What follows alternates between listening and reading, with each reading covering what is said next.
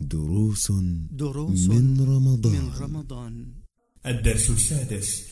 بسم الله الرحمن الرحيم. الحمد لله رب العالمين. صلى الله وسلم على نبينا محمد وعلى آله وأصحابه أجمعين.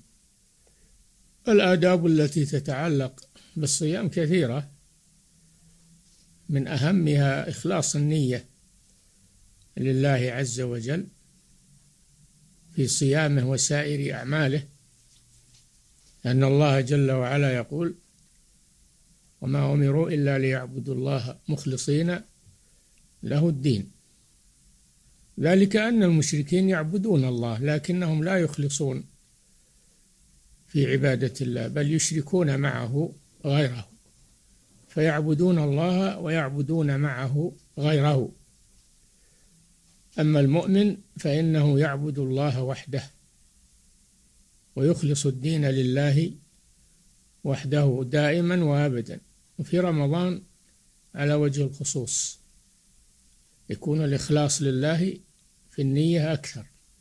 من آداب الصيام أيضا أن يؤخر السحور وأن يعجل الفطر. فإن الله سبحانه وتعالى يحب من عباده أعجلهم فطرا إذا غربت الشمس قال صلى الله عليه وسلم إذا أقبل الليل من ها هنا وأدبر من ها هنا وغربت الشمس قد أفطر الصائم. وفي الحديث أن الله جل وعلا يقول أحب عبادي إلي أعجلهم فطرا ويؤخر السحور أيضا إلى أن يطلع الفجر. قال جل وعلا وكلوا واشربوا حتى يتبين لكم الخيط الأبيض من الخيط الأسود من الفجر ثم أتموا الصيام إلى الليل. كذلك من آداب الصيام السحور تسحر الإنسان ليتقوى على الصيام. قال صلى الله عليه وسلم تسحروا فإن في السحور بركة.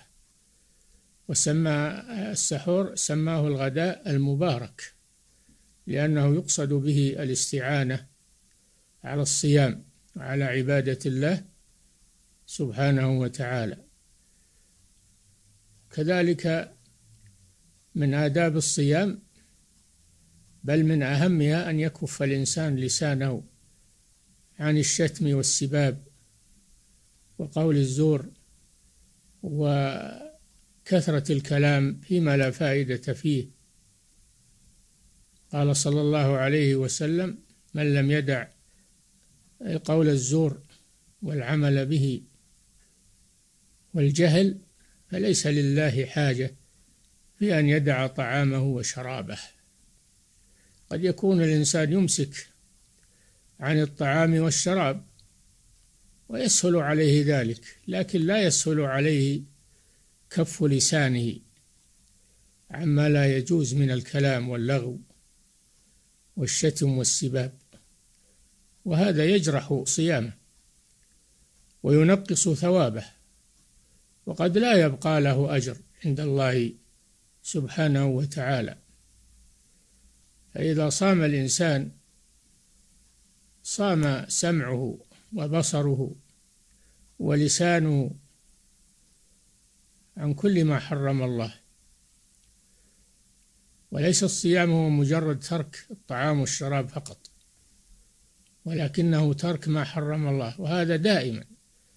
فترك الكلام المحرم واللغو والرفث والشتم والسباب هذا يصوم الإنسان عنه كل دهره كل حياته وهو صائم.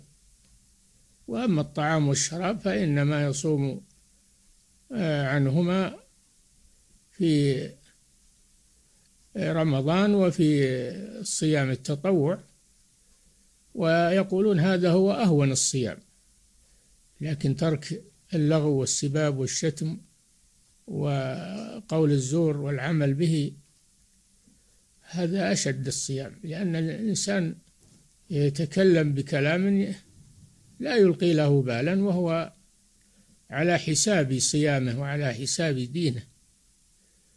كذلك من آداب الصيام أن الإنسان يقبل على تلاوة القرآن لأن شهر رمضان هو شهر القرآن ويكثر من تلاوة القرآن.